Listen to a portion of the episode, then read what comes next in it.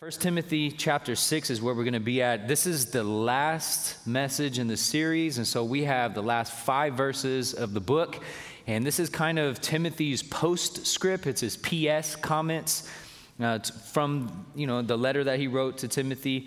And uh, what's interesting is he's going to talk and address uh, one specific kind of people, and uh, he's really addressing also um, Timothy directly, but what he says in these two things is basically really, really relevant for us today. He's going to talk to those who are materially wealthy. And uh, we live in Western civilization, and uh, whether or not you feel as if you are materially wealthy comparative to the rest of the world, you are. And not only that, but he's going to talk to Timothy about the danger of how the gospel is either being misunderstood, misrepresented, or just flat out denied. And so we live in a culture today where we are affluent, whether or not we recognize it or want to recognize it. In addition to that, we are living in a society that is marginalizing and downright rejecting the gospel. Those are two major themes in what we're going to see in these five verses. So I think it's incredibly relevant, incredibly applicable for today. So if you have a Bible, let's go to 1 Timothy chapter 6. And we'll start in verse 17. Remember, I'm reading out of the ESV, but we have uh, the text on the screen for you. Paul writes, As for the rich in this present age, charge them not to be haughty, nor to set their hopes on the uncertainty of riches, but on God, who richly provides us with everything to enjoy. They are to do good, to be rich in good works, to be generous and ready to share, thus storing up treasures for themselves as a good foundation for the future, so that they may take hold of that which is truly life. O Timothy, Guard the deposit entrusted to you. Avoid the irreverent babble and contradictions of what is falsely called knowledge, for by professing it, some have swerved from the faith. And grace be with you. So, Father, thank you for this text. God, thank you for how we as a church, for the past few months, have been poring over this text, this great letter of 1 Timothy. God, we know that you wrote it not just from Paul to Timothy, but you preserved it for your church at large. And so, God, you have taught us many things, and I pray once again this morning you would teach us. Lord, we are so blessed and so privileged to live in a materially wealthy society. And yet, because of all that we have, there are great responsibilities you lay at our feet. In addition to that, Lord, we live in a society, in a world, as Jesus said, hates him and therefore hates the good news about him.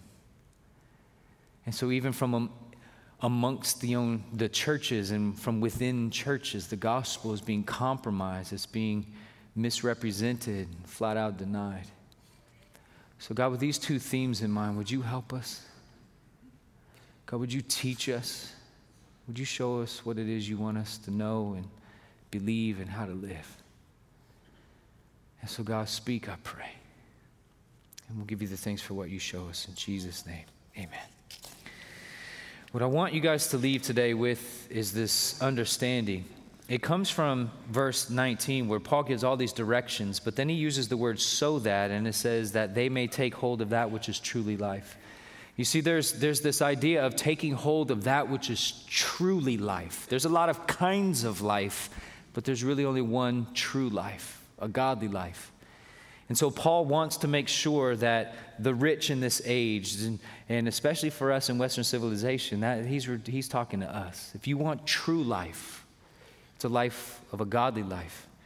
And so I want you to, to really take away today this that taking hold of a godly life means two things that we should seek to be generous with our resources and secondly, that we should guard the gospel from being perverted. So these two things are significant in these five verses. I know it's only five verses, it's short, but there's a lot packed in here. And Paul really wants us to understand, first and foremost, if you're going to take hold of a godly life and have true life, it means that you are going to be actively seeking ways in which you can be generous with whatever it is that God has given you as a resource. Secondly, it means that we need to guard the gospel from perversion. That's important. You know, in these five verses, it really is Paul's way of kind of summarizing as a postscript of many of the themes he's already touched on. And so, because he touches on some of the themes that are already been through the book uh, uh, First Timothy, and, and recognizing that some of you perhaps haven't been here for the last number of weeks, I want to do a quick overview of where we've been and, and where and what Paul has wrote has written. Man, I am tired from the sun yesterday. I know words; they just nah. So let's go, let's, let's, let's have ourselves a little overview. And, and here's a couple of the themes that Paul really talks about. The first one is this, is that some have abandoned the gospel and therefore have just walked away from the faith. And we see this theme picked up in chapter 1, verse 3, where Paul writes this. He says, As I urged you, referring to Timothy, as I urged you, Timothy, when I was going to Macedonia, remain at Ephesus so that you may charge certain persons. So here it is. Paul said, I left you in the church in Ephesus because I need you to do something for me, and it's namely this I want you to teach people or to charge people not to teach any different doctrine. Because there are some people in the church who are teaching things they ought not to teach, you need to find them, confront them, tell them, knock it off. And then we have in verse 6 these certain persons, by swerving from these, by swerving from the gospel, they have wandered away into vain discussions and then in verse 19, he writes this by rejecting this, by rejecting the gospel, some have made shipwreck of their faith. And then he goes on to write in 1 Timothy chapter 4 verse 1 that the Spirit expressly says that in later times some will depart from the faith. How? By devoting themselves to deceitful spirits and look at this, to the teachings of demons. You see, the Spirit specifically said some people are not going to continue not behaving like Christians. Some people are going to straight up start disbelieving the gospel and believing some other false teaching. And so Paul's gravely concerned about this. And so he writes in 1 Timothy also in 1 Timothy chapter 5 about making sure we understand that it's just not about exclusively what you believe, but there's more to it that he's concerned about. 1 Timothy 5 8 but if anyone does not provide for his relatives, and especially for the members of his own household, he has denied the faith and is worse than an unbeliever. So not only is Paul concerned with what's being taught, but now he's starting to take a turn and says, you know what? When you deny the gospel and you deny what, what Christianity is and what we're supposed to believe, that's not good. But at the same time, you can behaviorally deny the faith as well, and that is evidenced by the way that you stop loving people around you. And if you stop believing the doctrine of the gospel and you stop being godly in the way that you love and serve other people, both ways are ways that you can just walk away from the faith. And then he goes on and writes in 1 Timothy chapter 6 For the love of money is a root of all kinds of evil. It is through this craving that some have wandered away from the faith and have pierced themselves with many pangs. Remember what Pastor Larry preached on last week from Jesus, where Jesus said, You cannot serve both God and money. Why? Well, because if you serve money, then you will use God to get it. So money's your God. And if you serve God, you will use money to serve Him. And so, if we desire or crave to become rich, we fall into that temptation of serving money and letting it become our God. Now, notice he says that people who do this, they wander away from the faith. It's not as if they just suddenly fall away, like, oh man, what happened to me? That was sudden. It's a wander. And you've wandered. If you've ever been camping out in the woods, not like, you know, in an urban place, but in the woods. You just wander. And sometimes when you wander, you're looking at trees and birds and squirrels. And pretty soon you stop and you go, where, wait, where are we? Oh, here we are. It just happens. Sometimes so subtly that we don't even realize it. And that's what happens to people when they leave the Christian faith. Sometimes they just wander out without even realizing it. You see, what Paul's really concerned about is the two things, not, namely that we get the gospel theology right. He's concerned that people are teaching what they ought not to teach, they're believing things that they ought not to believe, but at the same time, he's worried about their godliness, that they're not behaving the way they're supposed to, because in Paul's mind, throughout the book of First Timothy, the two are supposed to be together. That's what it means to be in accord. Your gospel theology is matched by your godliness because all of Christianity is about what you believe and then figuring out how to get your life to match your belief. And Paul's worried that people are choosing one or the other or denying both. And either way you look at it, that's not Christianity. And so he's concerned. And that's one reason why he wrote this letter. Now, he was also concerned because in the church there was a lot of controversy. There were people arguing and there was some dissension, and it was because of theology. And so we as modern Christians, what we, when we hear stuff like that, and we hear that churches are they're having issues and there's division and speculation and controversy and all that kind of stuff about theology, we usually have this as the solution. Here's what we typically do. We go, oh, well, let's just stop talking about it. Because if we just remove the theology, then we'll all be happy. However, as good of a plan as that might be, which is terrible, it's just not only terrible, but also not biblical. Because here's the reality whenever you read Paul's letters and, and, a church has written to him and they're like, Paul, we got an issue. And then Paul replies to them, like with First Corinthians, and then he addresses the issues that they're talking about. Do you remember or do you have you read how Paul goes about solving the issue? He does this first. He goes, Here's your issue. You know why? You don't believe properly. You don't know who God is. That's why you act like that. And if you notice how Paul writes in his letters, for instance, in the book of Romans, the first 11 chapters out of 16 chapters in the book of Romans is all about theology. And then he uses this conjunction, therefore, in chapter 12, verse 1. And from chapter 12, verse 1 to the end of the book is all application.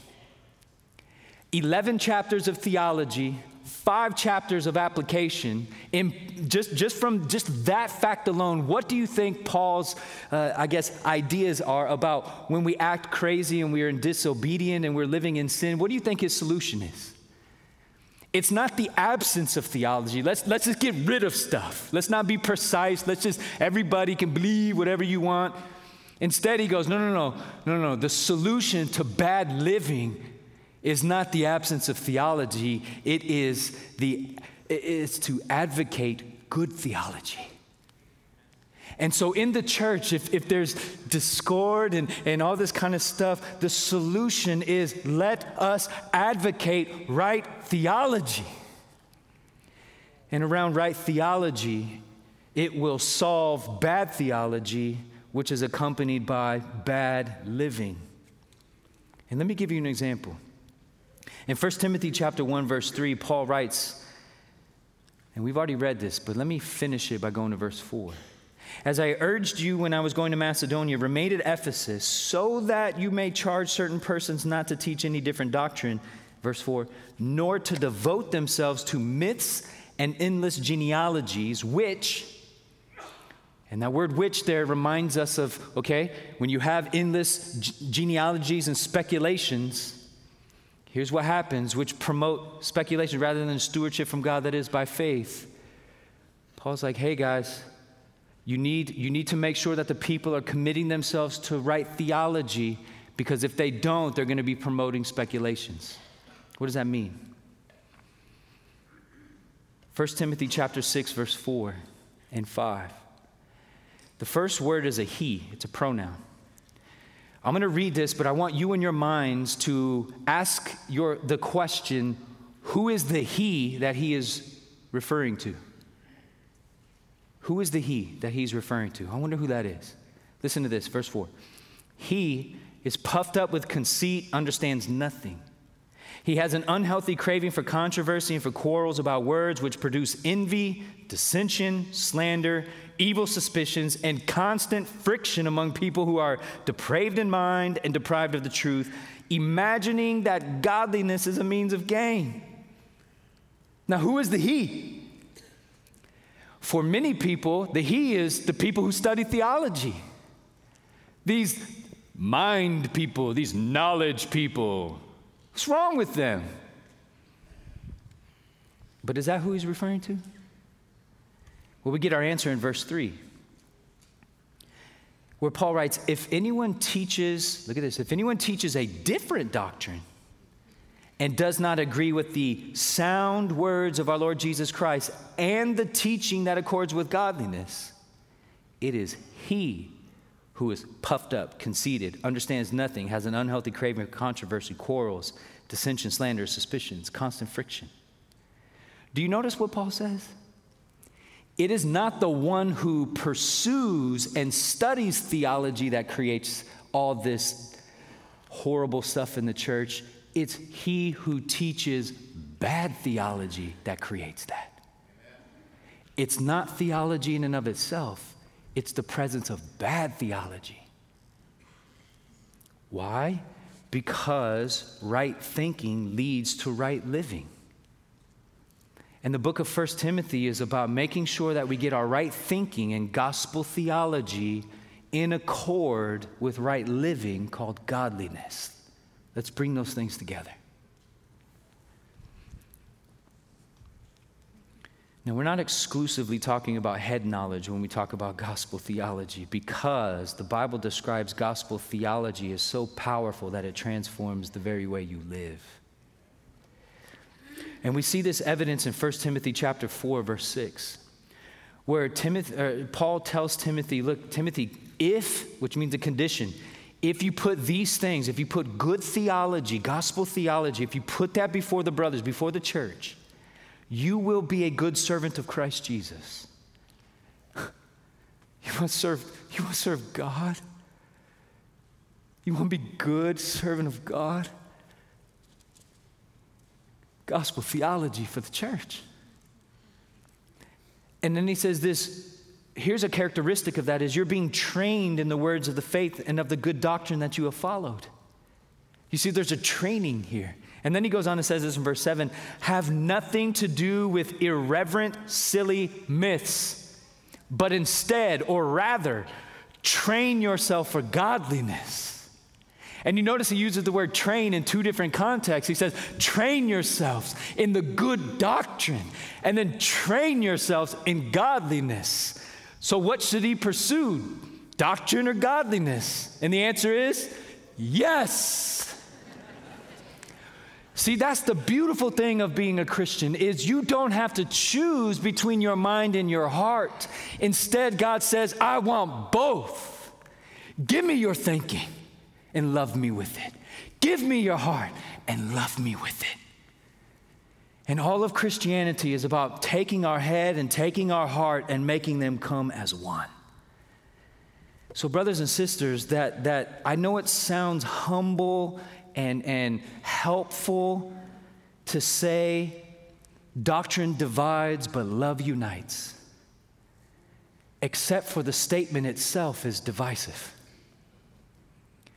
How about this? Doctrine is about the God of love, and love is about being like the God of love. You can't love what you don't know. So we need both. And really, godliness is simply the gospel being lived out. Here's an example of what I mean by that. When you come to understand that you are so wretched and so sinful, and that you do not have what it takes to pull yourself up by your own bootstraps and transform your own life, and you learn how God has demanded that you be fully righteous in every way imaginable, but then you recognize, oh, oh, I don't think I can do that.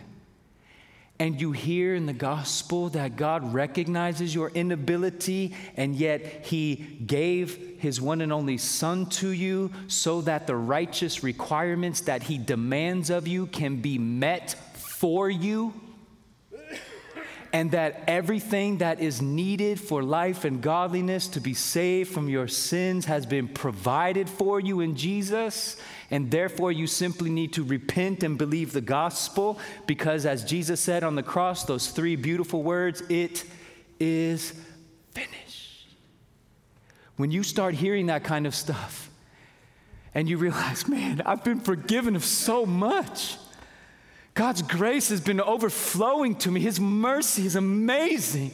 His love is overflowing. It's amazing. So then, when your neighbor wrongs you, guess what you do in response? Because you know the gospel, you look at them and what do you do? You don't get even, you forgive as you've been forgiven. And you look at somebody who's so unlovable and you're like, man, you are so unlovable. But because you recognize how unlovable you were, and yet God loved you and demonstrated it by sending his own son to you, instead of looking at your unlovable neighbor and despising them, you look at your unlovable neighbor, pray for love, and love them as you've been loved. Do you see how gospel theology leads to godliness, and godliness is simply gospel theology lived out? It's both.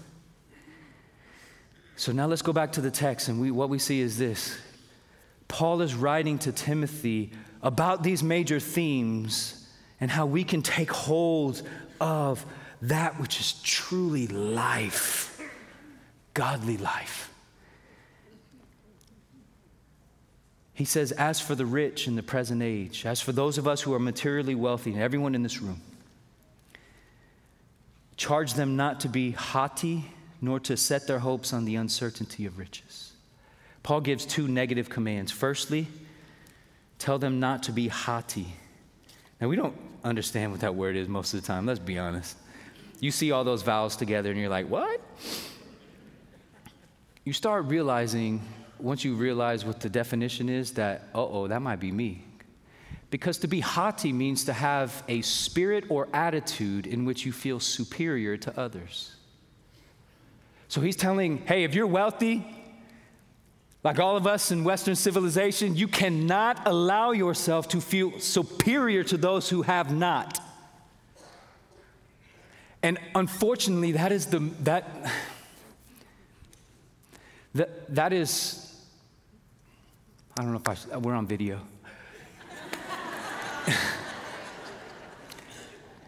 that kind of attitude is sometimes in the hearts of many of our missionaries.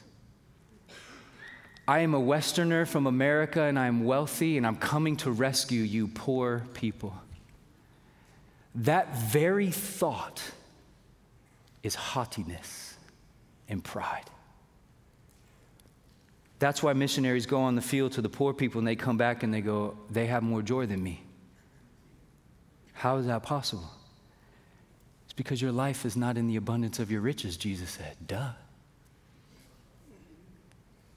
So we can't be haughty. We can't be arrogant and proud of what we have. Why not? Well, because what you have was given to you by somebody else, by God. Now, in the church today, there's, there's a false teaching segment that is teaching things like, you know what? No, no, no. God wants you to pray for material wealth because the evidence that you are being a good Christian is found in the blessing of material riches.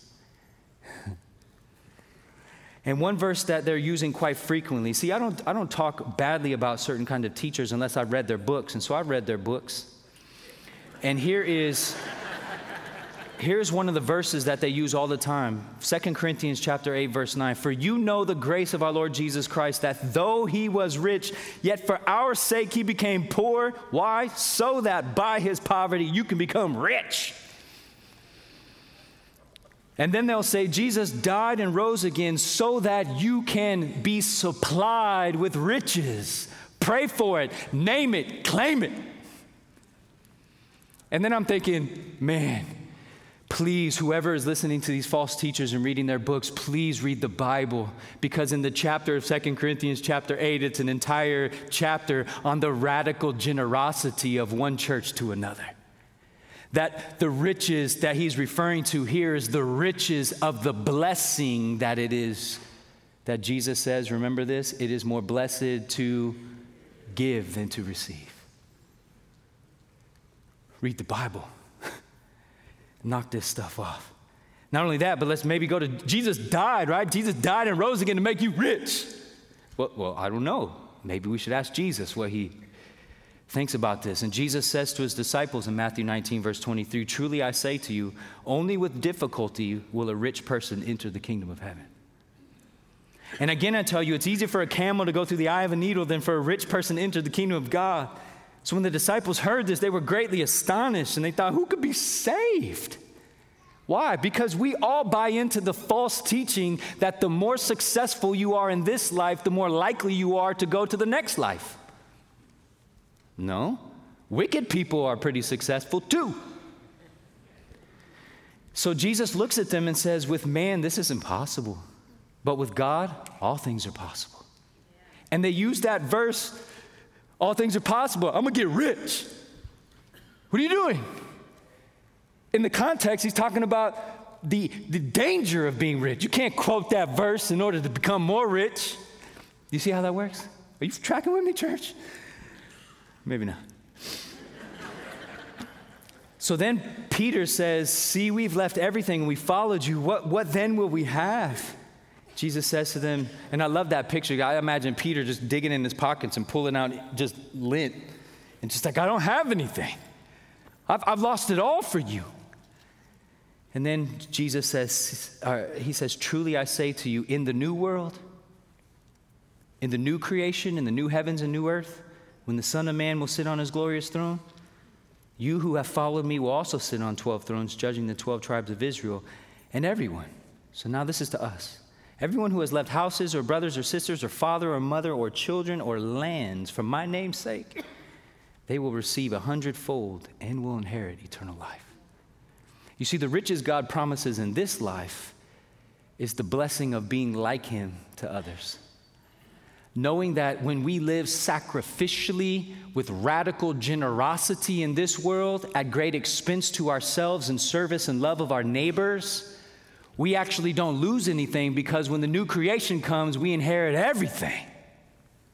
So, who should be the most radically generous people walking planet Earth? The Christians. Because we know, though I give up everything, in the end I gain it all back anyway. So that's why it's difficult for rich people to go to heaven. That's why it's difficult for affluent folks in our culture today to want Jesus, is because they trust too much in their riches and their attention is divided. So Paul says, whoa, whoa, whoa don't be haughty. Don't be superior to other people. And instead, here's what Paul writes in Romans 12 16. And I think this is such a cool verse to remind us of the humility we need. He writes, Live in harmony with one another. Do not be haughty, but associate with the lowly.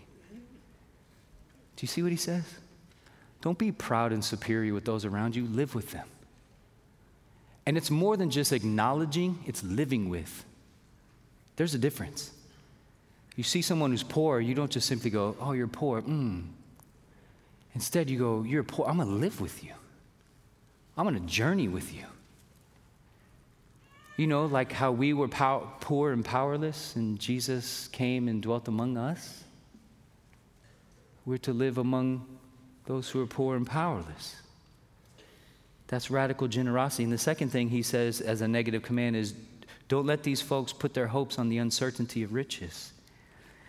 You know, because of the Great Recession about a decade ago, we all should be very aware of the fact that money and wealth and prosperity is a fickle thing. People had lost their jobs, lost their homes, and because of that, they decided to take their own lives as well.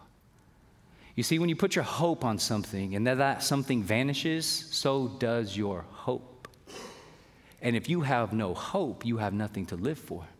And if you don't have anything to live for, you jump off bridges. So Paul is saying, look, guys, do not put your hope on the uncertainty of riches. Instead, put your hope on God. Now, I, sometimes I, I, tell people that this is a beautiful thing, and, and, and I don't think they realize that putting hope in God is a beautiful thing because of who God is. And so, Psalm 146 is one of my favorite Psalms. I'm going to read that just to kind of show you why it's so beautiful to put your hope in God. The psalmist writes, Praise the Lord. Praise the Lord, O my soul. I will praise the Lord as long as I live. I will sing praises to my God while I have my being. Put not your trust in princes, in a son of man in whom there is no salvation. When his breath departs, he returns to the earth, and on that very day his plans perish. It reminds us, brothers and sisters, we as Christians, we don't put our hopes in people. We don't put our hopes in politicians who have term limits. We put our hope in the king who reigns forever. And then it goes into why this is so significant. Look at this. Blessed is he whose help is the God of Jacob, whose hope is in the Lord his God, who has made the heavens and earth, the sea, and all that is in them, who keeps faith forever, who executes justice for the oppressed, who gives food to the hungry. The Lord sets the prisoners free. The Lord opens the eyes of the blind. The Lord lifts up those who are bowed down. The Lord loves righteousness. The Lord watches watches over the sojourners. He upholds the widow and the fatherless, but the way of the wicked he brings to ruin. The Lord will reign forever. Your God, O Zion, to all generations. Praise the Lord. That's the kind of God we serve. He's our creator, he created everything, but He's also the sustainer. He's the advocate for the poor and powerless. He is our God who is for us and not against us. Put your hope in Him. Riches will fail you. But God never will. He never will. But then I love this little thing. Put your hope in God. And, and look at this. God richly provides us with everything to enjoy. Do you see, do you see the, the play on words? If you're rich, recognize that God richly provides you with everything to enjoy. In other words, one way to be rich in this world is simply to enjoy what God has given you. I don't want you as Christians to feel guilty about things that God made for you to enjoy. Like when you go to the beach and you see a sunset and you see those colors as magnificent as they may be, with the dancing sparkle of the sun upon the water, and you sit there and you're like, this is amazing. You don't thank blue for being blue. You look at the blueness of the sea and the, and the oranges and yellows, and you look at it and you go, This is amazing. Thank you, God, for making this. Because one of the reasons why God made sunsets with all the colors they have is simply for you to sit back and enjoy it. Because in your enjoyment of it, God is glorified in that. So when you eat that food and you're like, oh, this pasta tastes so good. Oh man. You don't sit there and go, man, capers are awesome. Instead, you say, God, thank you for making things like capers and sun dried tomatoes so that way I can put them on my tongue for your glory and my joy. Do you guys get that? You see, when we talk about worship, we always think about instruments, but we need to stop and just realize the most significant kind of worship there is is when we take natural things that God has made for our enjoyment and we simply take them and with gratitude in our hearts, we delight in them, recognizing God is the creator of them. That's worship. The most significant worship time I have ever had is with my family in Zion. And we didn't sing a single note. But I saw the sunrise in Zion National Park. And if you've ever seen the oranges and the yellows and the reds of Zion National Park, you know what I mean. I woke up and went, oh, wow. God, this is good. You could have made these brown, and they're not brown. One reason we can't enjoy the things God has made for us to enjoy is because we're busy bragging and boasting about what we have. And the reason why we brag and boast about what we have is because we're constantly comparing ourselves to our neighbors. We're trying to keep up with the Joneses. And the more we try to compare ourselves to our neighbors, and the more that we try to one up our neighbors and friends, and we're trying to have life experiences which are, you know, like Instagrammable, the more we try to do that, the less likely you are to freely enjoy the things God has given you because in the back of your mind, you're always wondering how to, to capture this moment and make others jealous. So, brothers and sisters, just put down your phone and enjoy the moment. God has gave you that moment. Treasure it. And then he says this, they, being the rich people, are to do good works and they get another play on words. They're to be, okay, so you're rich. Well, I want you to be rich in a different way. Be rich in good works. And then he says two kinds of ways to be rich in good works to be generous, firstly, and to be ready to share, secondly. It's an action and an attitude.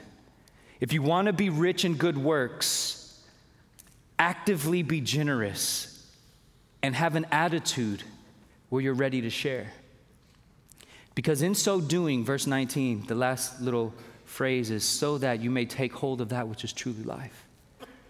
If you want to take hold of that which is truly life, it comes by way of generous action and an attitude ready to share what God has given you. Now, at this point, many times people are like, okay, cool. How do I do that? Give me some tangible stuff. I came to church to get some pointers. And if you're waiting for me to give them to you, I don't, I'm not that creative. I, am not that imaginative. And so, what I typically do is go and ask the Bible, Bible, I don't do that. Ask God, God, where can I go in your word for me to understand some application for how to be a generous person in action and be ready to share in my attitude? I found it in James 1. James chapter 1, verse 25. I'm going to read a significant portion of scripture right now. The one who looks into the perfect law, the law of liberty, which is in reference to the law of Christ, which is love God and love your neighbor, and perseveres, being no hearer, but uh, one and one who forgets, but a doer who acts, he will be blessed in his doing. If anyone thinks he is religious and does not bridle his tongue but deceives his heart, this person's religion is worthless. Religion that is pure and undefiled before God the Father is this to visit orphans and widows in their affliction and to keep oneself unstained from the world. My brothers and sisters, the church, show no partiality as you hold the faith in our Lord Jesus Christ, the Lord of glory. For if a man wearing a gold ring and fine clothing comes into your assembly, and the word here is, is church, ecclesia, and a poor man in shabby clothing also comes into your church, and if you pay attention to the one who wears the fine clothing and say, you, you, you come here, sit in a good place, while you say to the poor man, You stand over there, you stink, we don't want to see you. Get in the shadows. Have you not then made distinctions among yourselves and become judges with evil thoughts? Listen, my beloved brothers, has not God chosen those who are poor in the world to be rich in faith and heirs of the kingdom which he has promised to those who love him? But you have dishonored the poor man. Are not the rich the ones who oppress you? And the ones who drag you into court, are they not the ones who blaspheme the honorable name by which you were called? If you really fulfill the royal law according to the scripture, you shall love your neighbor as yourself, you're doing well. But if you show partiality, you are committing sin and are convicted by the law as transgressors. For whoever keeps the whole law but fails in one point has become accountable of it all. For he said, Do not commit adultery, and also said, Do not murder. If you do not commit adultery but do murder, you have become a transgressor of the law. So speak and so act as those who are to be judged under the law of liberty. Love God and love people.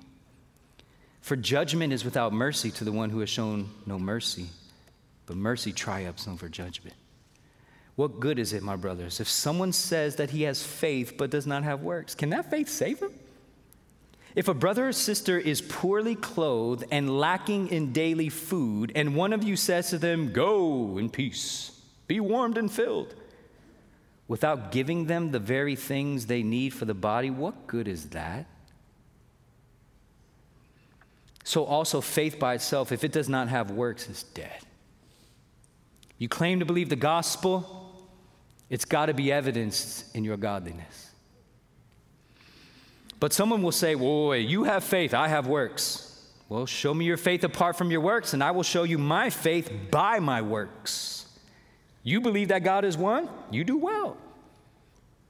Even the, even the demons believe that and shudder.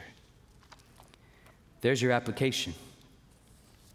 How can we be rich in good works?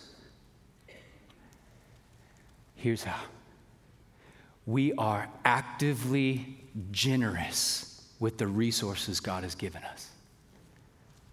Not with our words alone or with our intentions, but with actions, as 1 John 3:16 says. Let us not love in word but let us love in deeds and truth. Now, at this point, some are like, well, wait a minute. I don't have that much resources. Yes, you do. Yes, you do. This is not exclusively about money, but it can include your time, your food, your home, your car, your vacation home, your books, your lawn tools, or even your frequent flyer miles. You see, there could be an empty nester couple in our own church who has a son or daughter away at college who is desperately homesick and is entering into a depression, but they don't have the resources to pay for an air flight uh, out to see their child because they spend all the money on tuition. And you are sitting on a bank of miles and you can just love that person in our church by saying, Here's the ticket, go and see your son or daughter. Go love them. Or your neighbor is trying to clean out his gutters with his fingernails and you have a gutter cleaner tool. I don't even know what that is.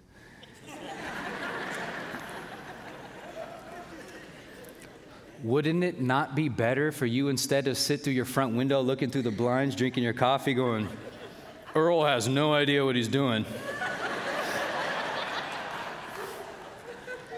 Wouldn't it be better if you opened your garage door and you actually grabbed your tool and walked out to Earl and actually gave it to him and maybe jumped on a ladder and helped him? But also we need to be ready. And what that means is in your attitude, in your heart, you are actively ready to serve other people. This won't happen on your own natural ability because you naturally are inward focused and selfish. If you don't believe me, ask one of your relatives. so, if we need to have a new desire to serve and love others, but we naturally don't have that desire, to whom will we turn for new desires? To God, who by his grace will grant you the new heart and with it new desires to love and serve sacrificially and generously your neighbor. Last thing is this, verse 20. O Timothy, guard the deposit entrusted to you. Now, what is the deposit? The deposit is a reference to the gospel. You see, Paul writes in 2 Timothy chapter, 2 Timothy chapter 1 about how he's not ashamed of the gospel. And the gospel in verse 9 is that God saved us and called us to a holy calling, not because of our works, but because of his own purpose and grace, which he gave to us in Christ Jesus before the ages began, which has now been manifested through the appearing of our Savior Christ Jesus, who has abolished death, amen, brought life and immortality to light through the gospel. And he says, For which I was appointed a preacher, an apostle, and a teacher, which I suffer as I do. I'm not ashamed, though for I know whom I have believed, and I am convinced that he is able to guard until that day what has been entrusted to me. You see, in Paul's mind, what's been entrusted to him is the gospel. And so when he writes, guard the, the deposit entrusted to you, what he's saying is guard gospel theology because it's always being attacked. Now, how do you go about guarding it? There's, there's lots of ways people think they can guard the gospel. You know, you go on social media and you just you just lambaste all the liberals, right? And you're just like, yeah, I'm standing up for the gospel. but here's a better way. Look at this in 2 Timothy chapter 2, verse 1. You then, my child, be strengthened by the grace that is in Christ Jesus, and what you have heard from me in the presence of many witnesses, entrust to faithful men who will be able to teach others also. Did you see it? Paul says, I got the gospel from Jesus. I gave it to you, Timothy. You're supposed to give it to reliable men. Those reliable men are supposed to give it to others also. Do you see how it's generational discipleship? That is how we preserve, guard, and protect the gospel, not jumping online and getting mad and angry. What does that do? But instead, we disciple one another. And how do we disciple? With the gospel. Generational discipleship, this to this to this. God said, You remember what Jesus said? All authority on heaven and earth has been given to me, therefore go and make disciples. And I'm. I'm at a place now where I'm starting to believe a true disciple of Jesus is not one who says they're a disciple, but it's one who is actively making disciples. So let me ask the question, church are you making disciples? Generationally? If not, you're not guarding the gospel. You may be active online, but who gives a rip? make disciples. One of the beautiful things that happened to me this past week is I got asked to speak at a high school camp to teach the five solas to high school kids. And uh, it was being put on by a church called Parkway Community Church of Fairfield, California. If you know that name, it might be because I shared it with you before. That's the church where I became a Christian. And so they called me up and they're like, Phil, will you come preach at our camp? And I'm up there preaching one night, and I look over to my left and, and the crowd's right, and the very man who was influential in leading me to Christ is sitting there. And I'm thinking to myself, I listened to him preach. He's the one that discipled me. I'm sitting here and I'm preaching to all these high school kids. And on Thursday night, we have five kids repent and believe the gospel. And I'm thinking, he discipled me, I discipled them. You've got to be kidding me. God must be glorified in this moment.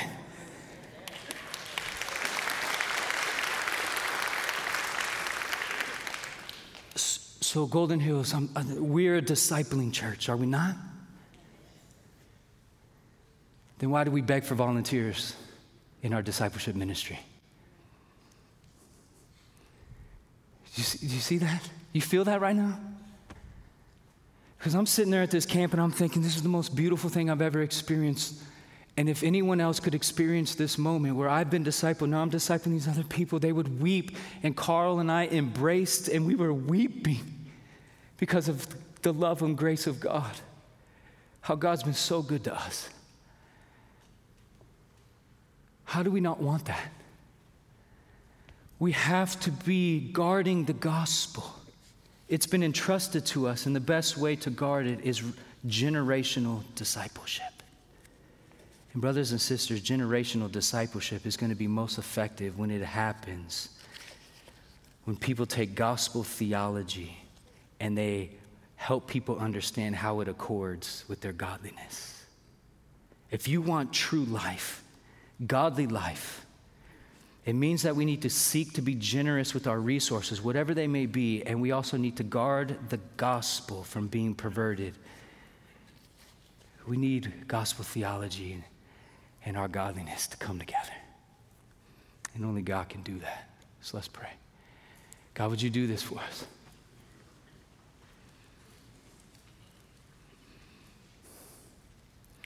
Lord, so many people, as the book of First Timothy says, they have wandered from the faith. They have made shipwreck of their faith. They have destroyed their faith because they have abandoned gospel theology and because they have devoted their lives to what is ungodly.